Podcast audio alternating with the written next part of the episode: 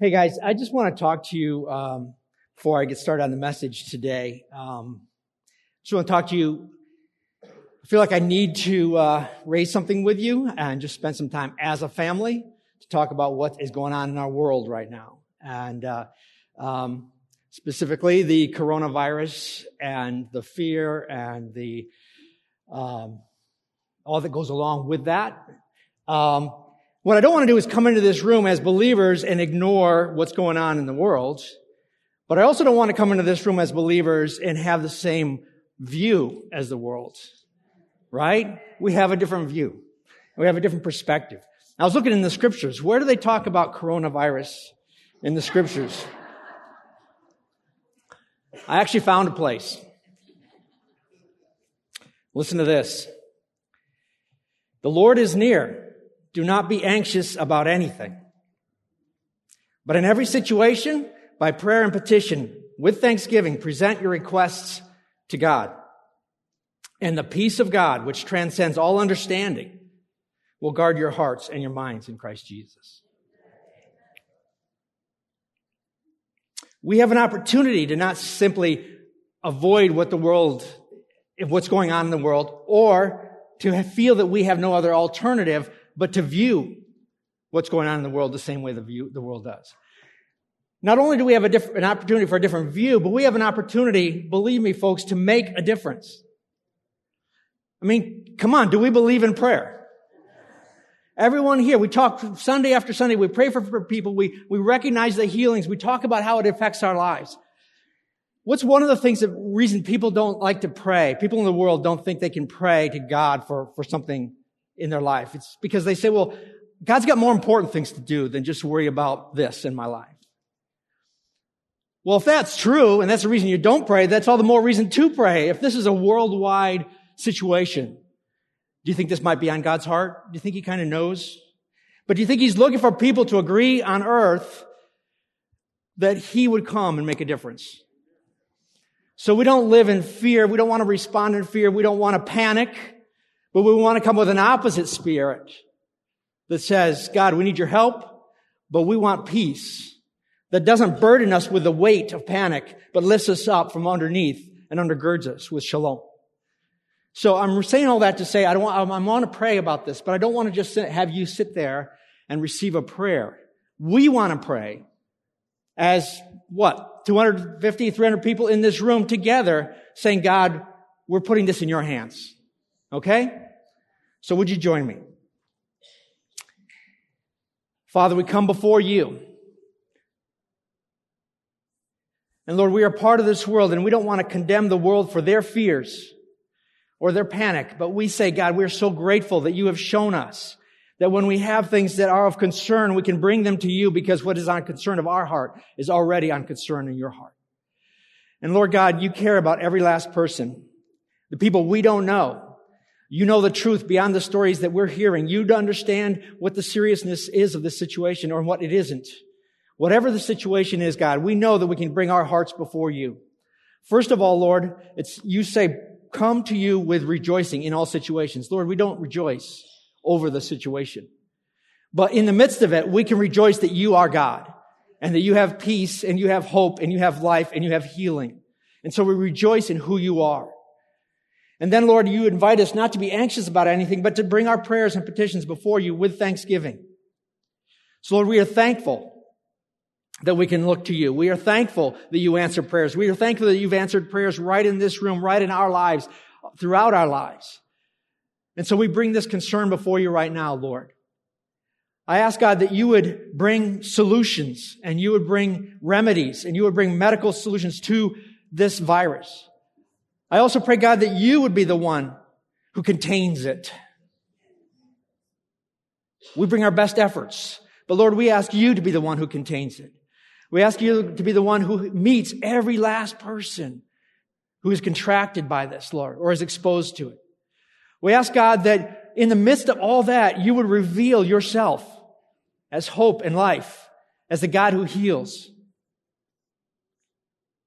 And Lord, I ask for all of us who recognize who you are, I pray for a spirit of peace to rest upon us. Lord, I pray that we'd have so much peace that when we go into our lives, into the world outside of this room, that we won't need to challenge the world, but we would just respond in a different way. Not just out of trying to respond differently, but because inside of us, you have brought us peace. So Lord, you are the Prince of Peace. You say peace will pass understanding, peace that doesn't make sense in the circumstance. Lord, we are putting this in your hands. And we love you. And we love the fact that you love us and you love everyone in this whole world. Thank you, Lord God, that we have hope in you. And thank you, Lord God, that you are already moving upon these requests. In Jesus' name we pray. Amen. Amen. Thank you, guys. I uh,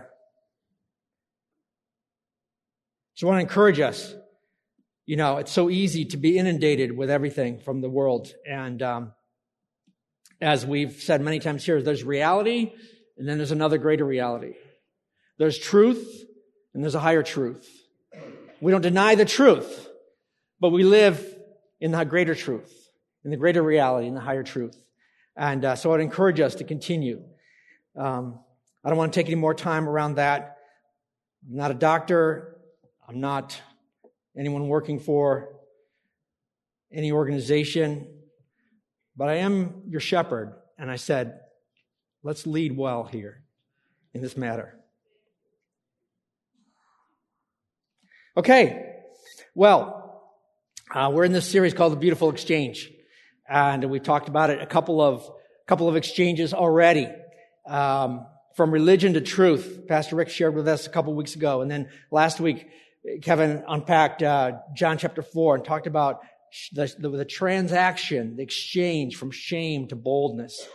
Uh, evident in a woman um, who met Jesus unexpectedly, but had her life turned upside down. And that's the reality of what our lives are supposed to be if we encounter Jesus. When we encounter Jesus, everything is supposed to change.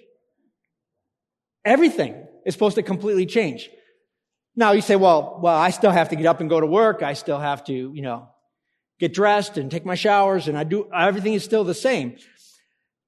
That's true. But what is completely different is the foundation on which we do those things has changed. Our lives have changed because of the foundation where we're standing from, where we're living our life from is a different foundation. It's no longer sinking sand. It's the solid rock our lives change when we encounter Jesus.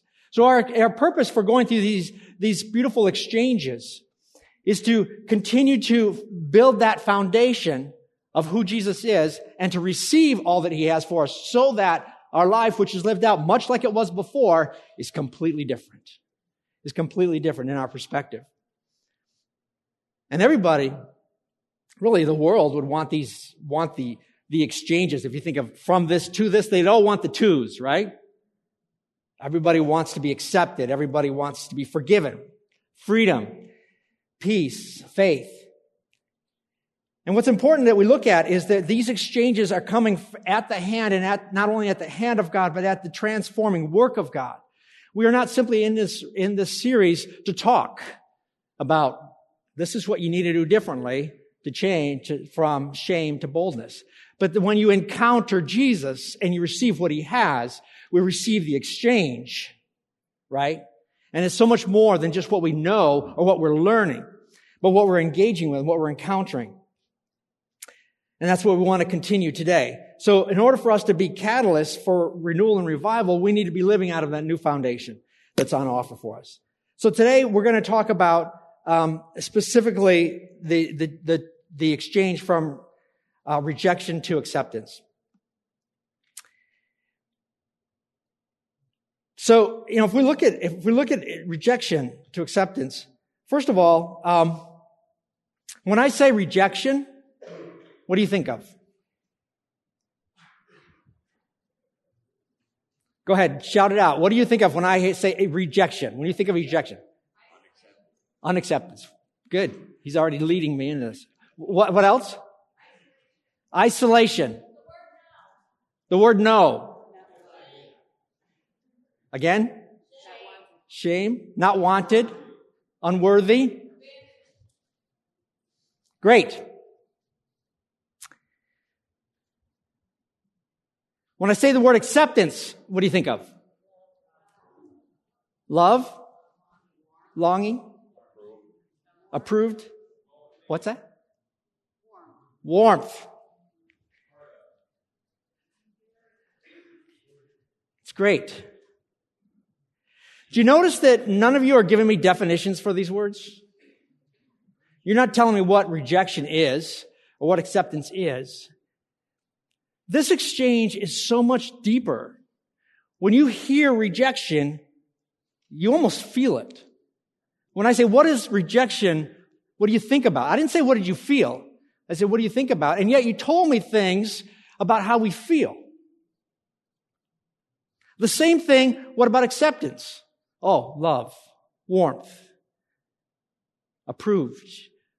Those aren't just words we're talking about. Those are what we feel. This exchange is how I can say Jesus changes everything because it's not just about knowledge. It's not an understanding. Oh yes, I know that I'm not rejected. I know that I'm accepted. I can quote you the scriptures. I can tell you the story.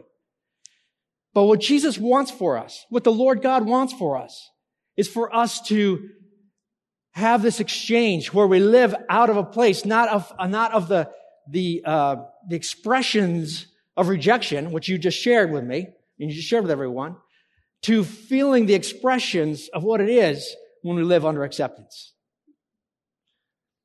I see everybody nodding. Kind of connects with us pretty easily, doesn't it? In fact, it connects with us very deeply in a very natural sense. And all of a sudden, what I'm talking about, not that it wasn't real before, but all of a sudden it got more real. It got realer. It got more realer. Yeah, it got even more realer.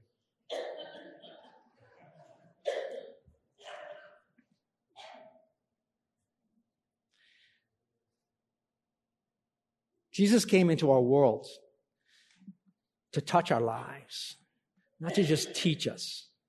And Jesus wants these very exchanges. And this is one of the most tactile exchanges that's on offer, is to go from rejection to acceptance. In order to look at this, I'm going to look at a passage. Um, another story. Uh, Kevin last week talked about uh, a story of a woman who met Jesus, encountered Jesus, um, at the woman at the well, the Samaritan woman at the well, and find in John chapter 4. This is the story of another woman.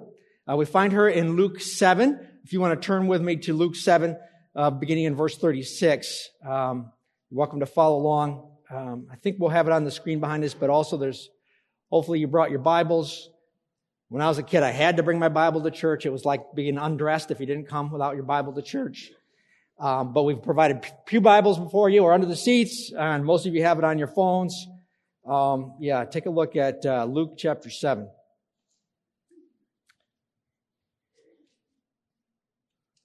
And if you received that, any what I just said as conviction about bringing your Bible, um, the Lord bless you. yeah. Okay. Luke chapter 7, verse 36, we encounter another woman. Um, very different. Uh, another, another, another story of where a woman encounters Jesus and the exchange that happens. This time, um, in, it's in a, it's not out all by herself, like the last week, last week when the woman at the well, there was no one around but Jesus. There was no one around but her, and the two of them had this exchange. This is actually in a very public situation. Um, just to be clear before we start, this is a story of where Jesus uh, finds this woman. He's gone into, uh, we'll read it in a minute, but he's gone in to have a meal, a, a, meal, and this woman comes into the, to the room and begins to weep and wets his, his feet with her tears, dries them with her hair. There's actually two accounts in the Bible that are very, very, very similar, especially to us, because we think, how many times could that happen? I can't imagine it happened once, let alone twice. You know, so we tend to blur those, but they're actually two different accounts. Okay, so this is not Mary, the the, uh, uh, the sister of Martha and Lazarus, and uh, it's not at the last uh, few days before Jesus died. This is earlier in the ministry, but it's a similar account. So that's just if you're thinking, wait a minute, I thought, wait a minute, there is a different story. It may seem a little bit different to you, but this is the account that we find in, in Luke chapter 7 that happened at the, at the home of a Pharisee, not at Mary and Martha and Lazarus' house. Okay, so let's begin reading in verse uh, 36. When one of the Pharisees, um, we'll later find out his name was Simon, when one of the Pharisees invited Jesus to have dinner with him, he went to the Pharisee's house and reclined at the table. Now, just a little understanding there, um, in that, in that culture, in that t- setting, uh, dinner was often more than dinner, especially when you had a guest of a rabbi. That usually was a time to discuss and to talk. Um, they didn't, they didn't read, read books. There weren't a lot of books. They didn't have a lot of, uh, they didn't turn on the TV or the news or, or listen to the latest podcast. You know, they invited Jesus and they were going to talk, but it was going to be open to other people to listen. And it wasn't necessarily in the house, it was probably in the courtyard type of an area where others could be around. And reclining at the table meant literally reclining, where they would lean forward into a table with their, their feet, their legs, their body would be out from the table and they'd be around talking and there'd be other people who could be around in the courtyard listening. So just give you a little bit of framework as to how this makes sense because it's weird enough of a story when you, when you, even without those explanations. So, so we'll get that out of the way so then you can just focus on the other weird parts of it. So,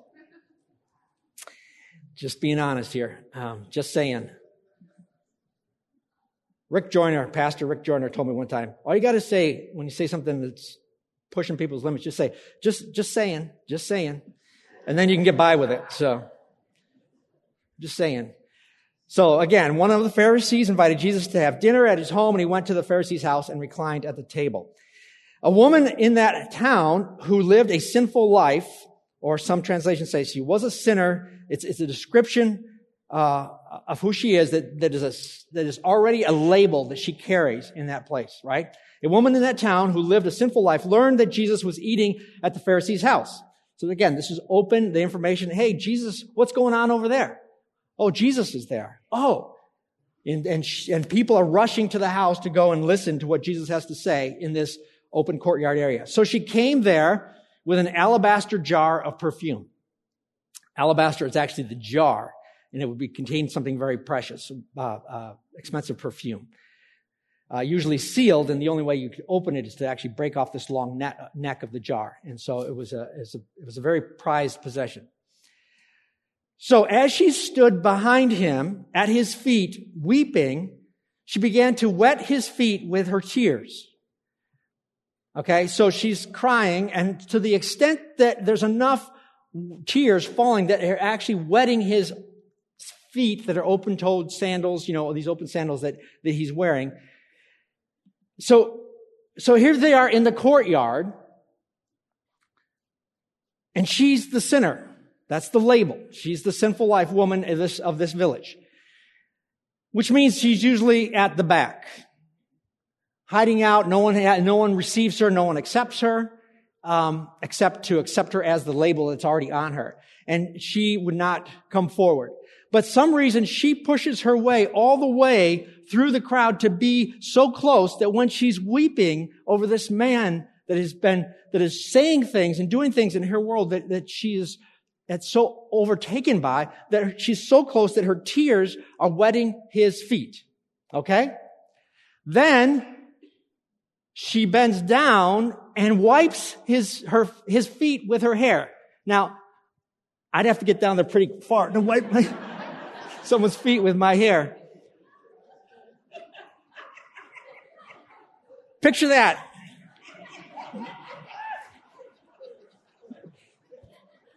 But even if Katie or Sherry or some of you women with really long hair, you'd still have to get down pretty close to be wiping his feet. This is happening at this table. I told you it got weirder. then she wiped them with her hair, and then she proceeds to kiss his feet and pours, breaks open this bottle and begins to pour the perfume on his feet. Everybody got the picture? Then the Pharisee who had invited Jesus said to himself, he said to himself, is this man if this man were a prophet, obviously he's not. If this man were a prophet, he would know who is touching him and what kind of a woman she is and that she is a sinner. So for some reason, even though it's Simon's house, he,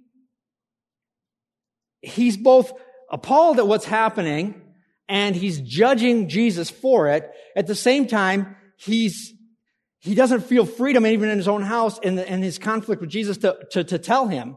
So she, he just tells it to himself, right? Well, this proves what I knew. This guy's no prophet because he doesn't even know that this woman's a sinner and he's letting her do this. And if he was a rabbi, she couldn't do this anyway. He wouldn't allow it because in, in the rabbinical law, this would make him unclean. So, I mean, this is not just like, oh, it's offensive or it's, or it's weird. It's, this is not acceptable. This is not acceptable at all. And you're running around here, Jesus, like you're a rabbi, like you're, you're somebody that we're supposed to follow religiously. And I'm a Pharisee, a spiritual leader, and I know, everybody knows that's not acceptable. So this is the story. This is the line that's going on in Simon the Pharisee's mind. And then uh, in verse 40, Jesus answered him. He didn't say this out loud,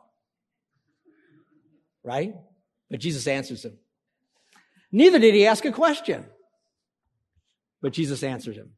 I love the language. Jesus answered him, Simon, I have something to tell you. Tell me, teacher.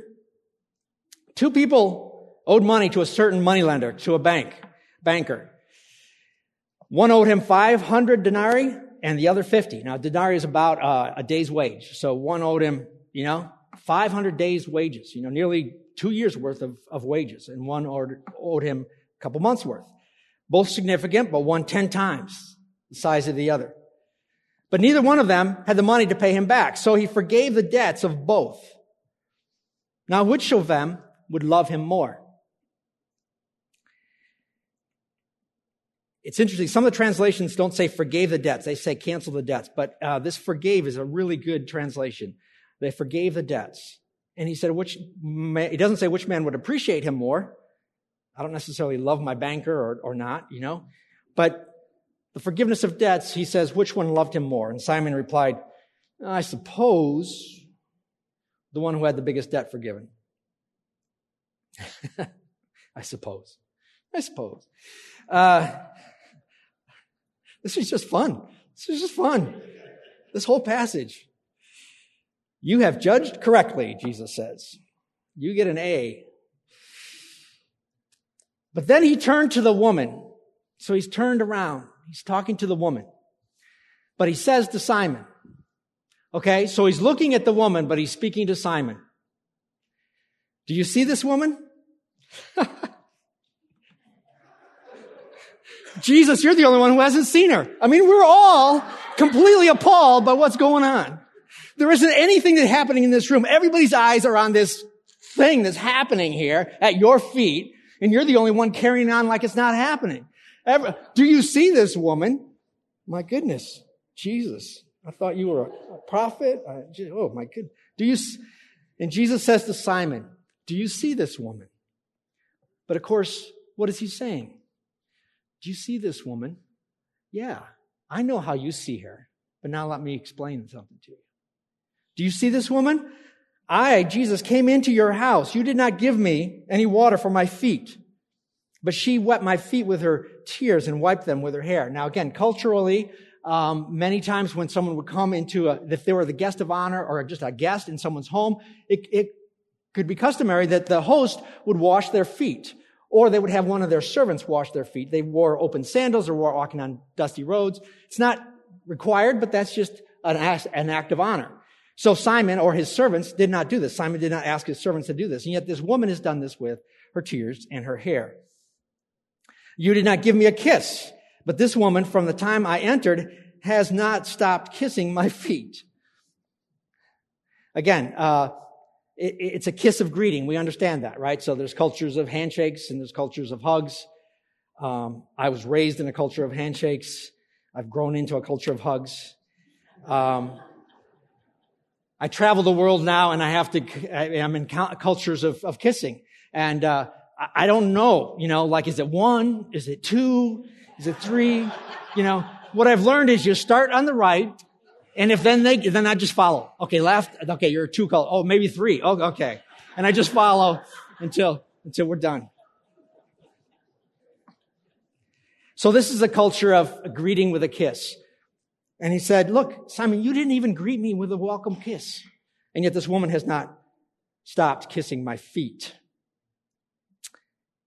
Therefore, I tell you, you think you saw this woman, let me say. Therefore, I tell you, for many, her many sins have been forgiven as her great love has shown. But whoever has been forgiven little loves little. Many of the translations say her sins are forgiven because she who has loved much has been forgiven much. And here we have many sins have been forgiven. Her her great love has shown this, has demonstrated this.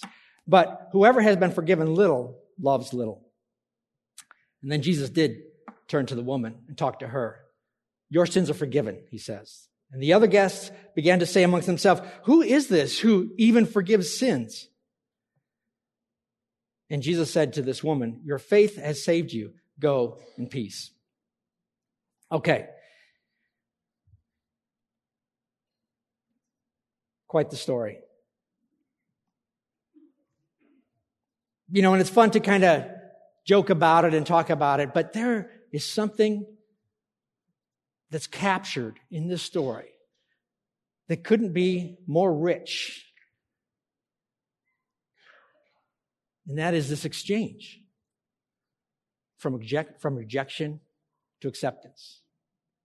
Everything about her, of who she was, even before the story is told, she is already identified. She's already labeled. She has been rejected and even stamped with a label, rejection. You're a sinner.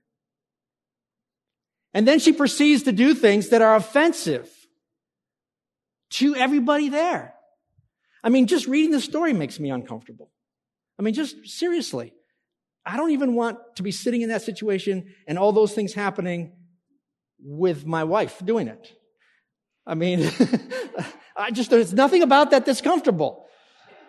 Her crying over my feet, wiping them with her hair, anointing my feet, kissing me. I just, I'm just, I'm just, I'm bringing out the radical nature of what has happened. There is nothing that she has done in the natural that says anything other than you are a rejected person. You are a rejected woman.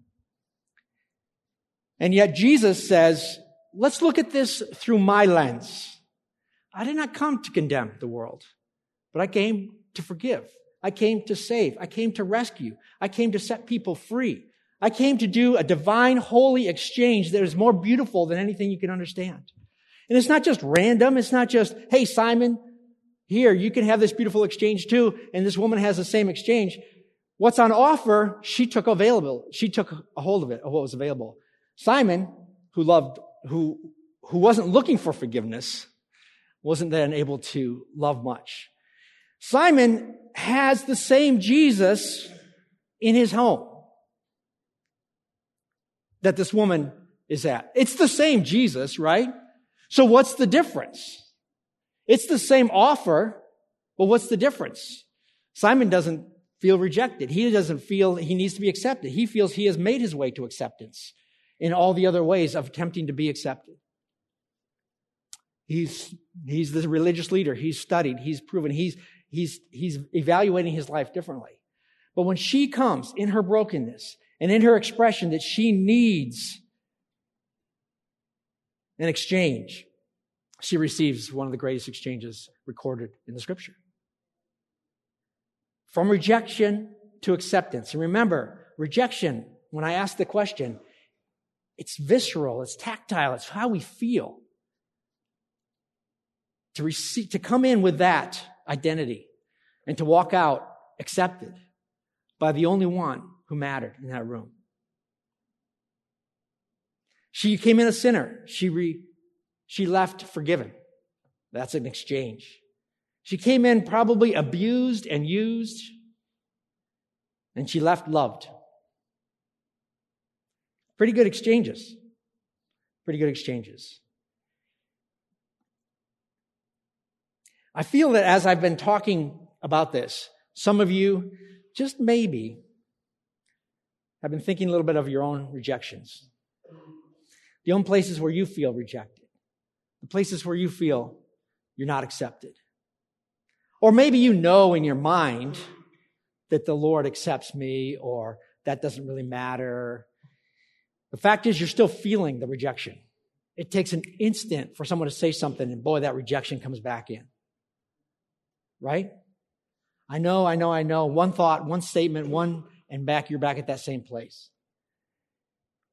And I just want to say to you, say to us, that the same Jesus who was in Simon the Pharisee's house is here this morning. In the same offer is available to us. Where do we carry rejection? And how does that make us feel right now? And I'm not saying it's not real. We don't say rejection, again, we don't dismiss it and say, no, I shouldn't feel rejected. Oftentimes it's a matter of saying, I have been rejected. This was not right. This has not been right. But the difference is the lens. Are we going to look at the lens of rejection or are we going to look through the eyes of the Lord who doesn't see the rejection, but says, I have on offer for you the exchange if you will come to me. I have on offer. So like the woman, I believe that the Lord has an offer for us. And I really feel that it is as available as we want to make it. I'm not trying to force anything. I know we've been joking about this story. I just wanted to be, on one hand, lighthearted about it. At the other hand, I'm encouraging us to take very seriously what is being told in that story. And I just want to uh, invite all of us to a place where we can say, if we have a place of rejection, if there's something that we are still carrying, God is available today to do an exchange, a beautiful exchange from rejection to acceptance.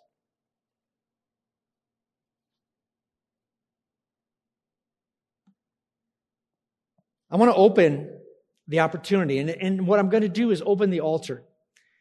Because very oftentimes we can sit in our pew and say, okay, God, we pray and uh, we accept what the Lord has. The Lord is so faithful and we don't need to make some big act. But I felt like I can't tell this story about how this woman made a dramatic gesture and not have an invitation for us to make some gesture of acceptance, of, of receiving what the Lord has on offer. So what I'm going to ask, Abisha, would you come back up to the, the keyboard? And I just want to open the altar. And, um, and I want to invite all of us to the presence of the Lord and to say, come with your tears and to come with your concerns and to come with your previous labels, whether they're self-imposed or whether they're hidden in the darkest places of your, of your, of your spirit. And uh, I just want to make the altar open. And um, uh, as you come, I believe the Lord wants to meet as many people here as will take advantage of what He has. And this doesn't mean you have to be a sinner, the way labeled in the story. I'm just talking about something between you and the Lord that still seems to get in the way because you feel that you have a label or you have been rejected or you are not receiving the full measure of His love, His forgiveness, His acceptance. This may be something that you need to forgive or someone you need to forgive, or maybe you need to forgive yourself, or maybe it's you need to receive forgiveness from the Lord. Or maybe you need to receive forgiveness from yourself. I believe all these are available. So I'm going to ask us to stand. Would you stand with me?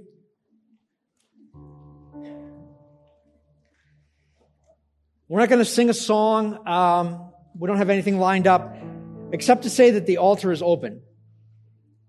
And if you come to the altar, uh, one of the elders is going to come and uh, join you. And they're not going to get into your story. They're just going to stand in agreement with you. And uh, so, Lord, let's just turn to the Lord.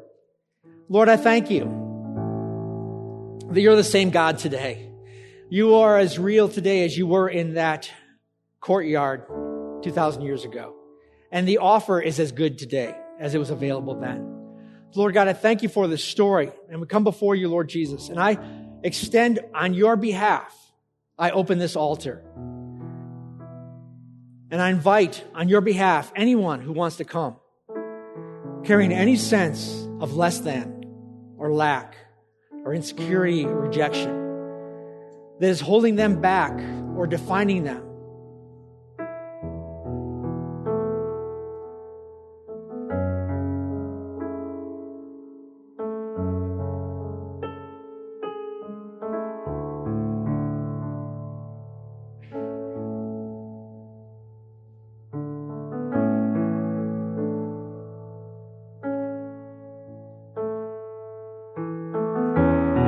Anyone to come if you are interested to receive what the Lord has.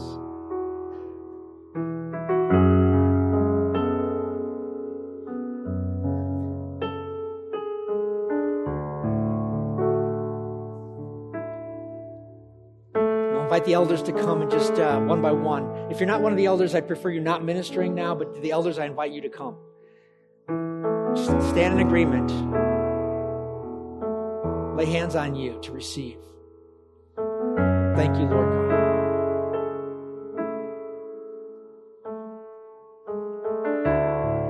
Thank you, Lord God.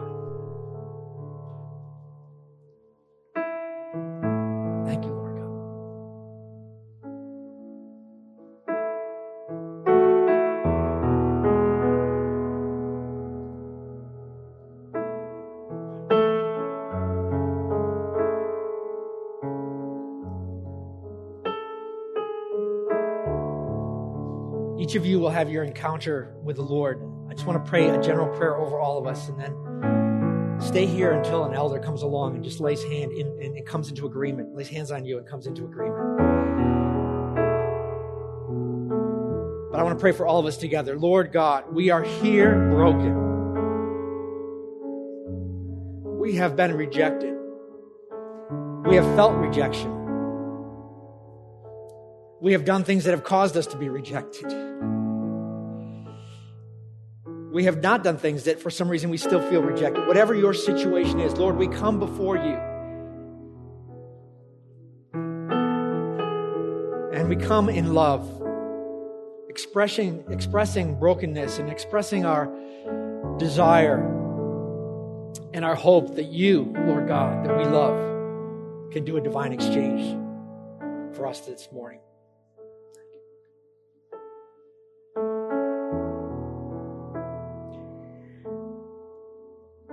So, if you would allow me to be this bold, I want to speak on behalf of the Lord to you.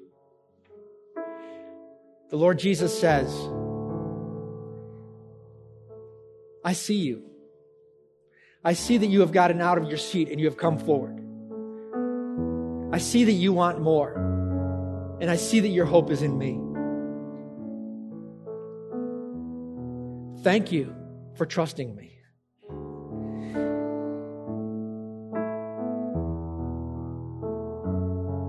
And I tell you, this is a divine exchange. And I take your rejection. I've already taken all the rejection on the cross. And I exchange it for acceptance.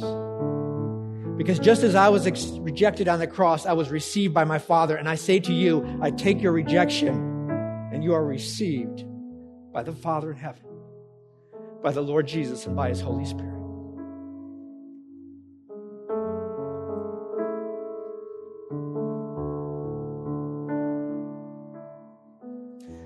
Invite all of you to see the eyes of Jesus, just as he was looking into that woman's eyes that day. And through her tear stained eyes, she was able to see the eyes of love and the eyes of acceptance. And I say to you right now receive the gaze of acceptance from your Lord Jesus. And leave at this altar the rejection that you brought. And I pray to you, Lord God, that you would seal this exchange with your love and with your blood. And as much as you seal the exchange, you also release your sons and daughters into a life of love and freedom and acceptance.